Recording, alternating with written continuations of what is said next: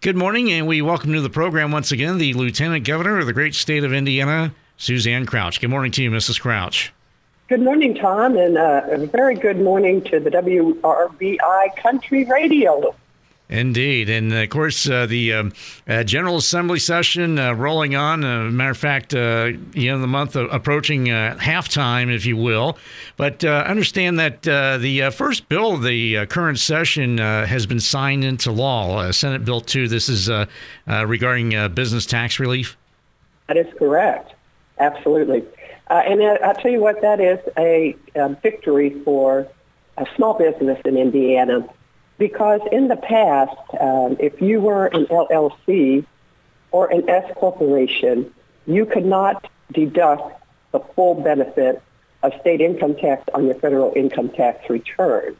And so the bill that was passed actually removes that limitation of $10,000, and it allows LLC and S corps, as well as the larger businesses, to receive an unlimited federal deduction for the state tax payment. So a victory for small business in Indiana, and we believe that that will grow our jobs and grow our economy, and probably significant that it was the first bill that was signed. And of course, the budget, of course, that's the main focus of this current session. Did I understand that right? That it's the Senate now has that. It'll come to the Senate. As you know, the middle of next week, we will end the first half of session, and then the Senate will take up the budget bill. It'll go to Senate Appropriations, where they will look at it and make changes in committee, and then come to the floor of the Senate. And then probably the last 2 weeks of session, which will be the middle of April, there'll be a conference committee of legislators from the House and the Senate that will look at ironing out the differences so that, to your point, Tom, the only budget or the only bill that needs to be passed this session is House Bill 1001, which is the budget bill. And the House put forth a $43.4 billion budget, two-year budget for the state of Indiana with a lot of good things in it. And it's a work in progress, so it will be changing before it is signed into law. Yeah, that's the thing about it is, was it Otto von Bismarck once said, two things you don't want to see made are sausages and laws. And, of course, it seems like the Indiana state budget is no exception every 2 years. Yeah, but you know what? We're lucky that in our state we have balanced budgets. We have low taxes, as indicated by Senate Bill 2, and we have healthy surpluses. So we're in a position to look at how we can invest back into our state and help Hoosiers. And so it's a great position to be in. Indeed. And as we continue our conversation with Lieutenant Governor Suzanne Crouch, and a couple of bills that kind of caught my eye, Mrs. Crouch, this week. Senate Bill 343, the machine gun conversion devices bill. That is correct. Currently, if you have they call it a machine gun conversion device, and it is an attachment you put to a handgun that then allows the handgun to operate as a machine gun. And currently, it's a felony if that is attached to a gun. But the General Assembly or the Senate passed a bill that actually says it's a felony if you even possess one of them or if you're making them. Because what we're finding is that adults and children are actually, with 3D printers, making these devices. And so it's become very, very common for our police to, when they show up at a crime scene, to find 50 to 100, casings, shells on the ground because of people using these devices, and more are doing it. So I think that is a bill that not only the Senate has taken up, but the House has taken up, and we will see some kind of final product at the end of session. And do you expect that, no way to predict these things, but do you see that possibly going in the conference committee? It wouldn't. It's hard to predict, Tom. Yeah. A lot of times the authors and the sponsors of the bills will have conversations during the process, and they will offer amendments to clear up any kind of problems or issues that may exist. So they may get that all worked out. here in the second half of the session where it may not go to a conference committee. That's what happens with a lot of bills. They actually, in the course of their discussion, they're able to iron out their differences with amendments, and we'll just have to wait and see. All right. So as they say, stay tuned on that one. And also another one, Senate Bill 348, this is in regard to residential harassment. Correct. The Senate passed a bill making it a Class B misdemeanor to picket or protest in front of a person's dwelling with the intent of harassing the person in the dwelling. And quite honestly, the discussion in the Senate, and of course, as president of the Senate, I hear those discussions, and the discussion and the debate was, what constitutes harassment? And so that went back and forth, and, you know, the harassment would come in if someone is, you know, protesting and they're asked to move on, and they don't move on, or they move on and come right back. So I think that we'll see some changes to that bill in the House to kind of, you know, clear up those definitions and make them a little easier for our police officers to enforce. But the discussion was that, you know, a person's home is their castle, and they shouldn't, you know, people should respect that. The counter to that is, you know, hey, public officials are a little different than, you know, people in the private sector. So I expect that we're going to see some changes in that bill as it moves through the House. Now, has constitutionality or having it pass constitutional muster, I'm sure, now has that been part of the debate? You know, absolutely. It's a matter of, you know, individual rights and the freedom of speech versus, you know, people's, ability to be able to have their homes kind of safeguarded. And so we've had bills with different issues that have taken up that kind of your home is your castle, you have the right to protect it, versus, you know, free speech and public demonstrations. So as I said, I believe, Tom, that this is a bill that is going to see some changes over in the House. And another one, Mrs. Crouch, is Senate Bill 413, Parental Rights in Education. I know this has been a hot topic issue, not only maybe not so much in Indiana, but across the country. And what can you tell us as far as where that bill stands?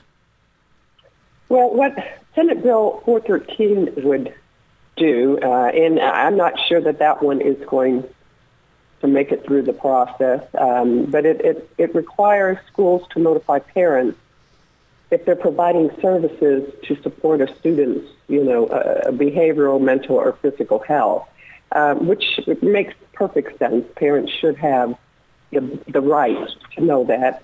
And then the second part of it basically informs parents if a student is given permission to use a restroom or locker room designated for a gender that is not consistent with their biological birth. And so that bill perhaps is a little controversial because there are a number of bills that have to do with parental rights, and but also, you know, respecting the rights of children.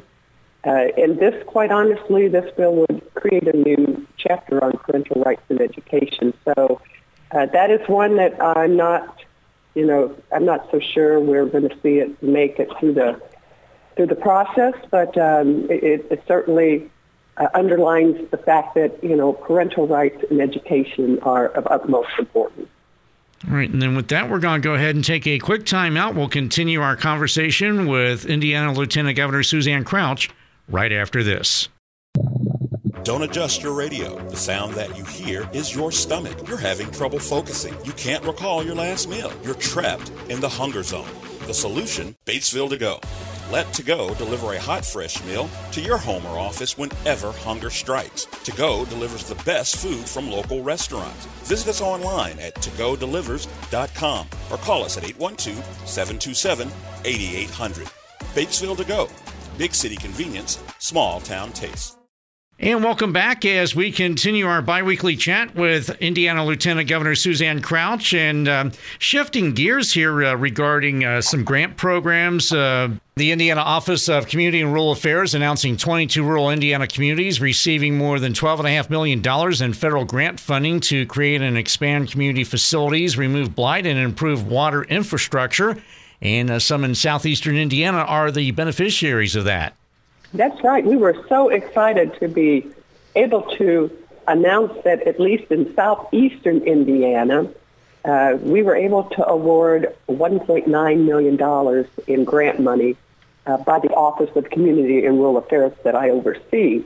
And some of the projects that actually received the funding there, of course, Jefferson County received $500,000 to be able to rehabilitate a historic building in Madison that will house the Children's Advocacy Center of Southeastern Indiana. And the reason that I think it's so important, Tom, is that center supports child victims of abuse and allows services to be given to those victims in one location. So that is certainly important to support those children and to be able to support the quality of life in southeastern Indiana. But also the town of Milan and Ripley County each received $700,000 through our stormwater improvement program.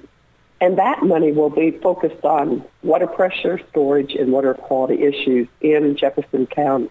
Yeah, I'm sorry, in Ripley County and in Milan.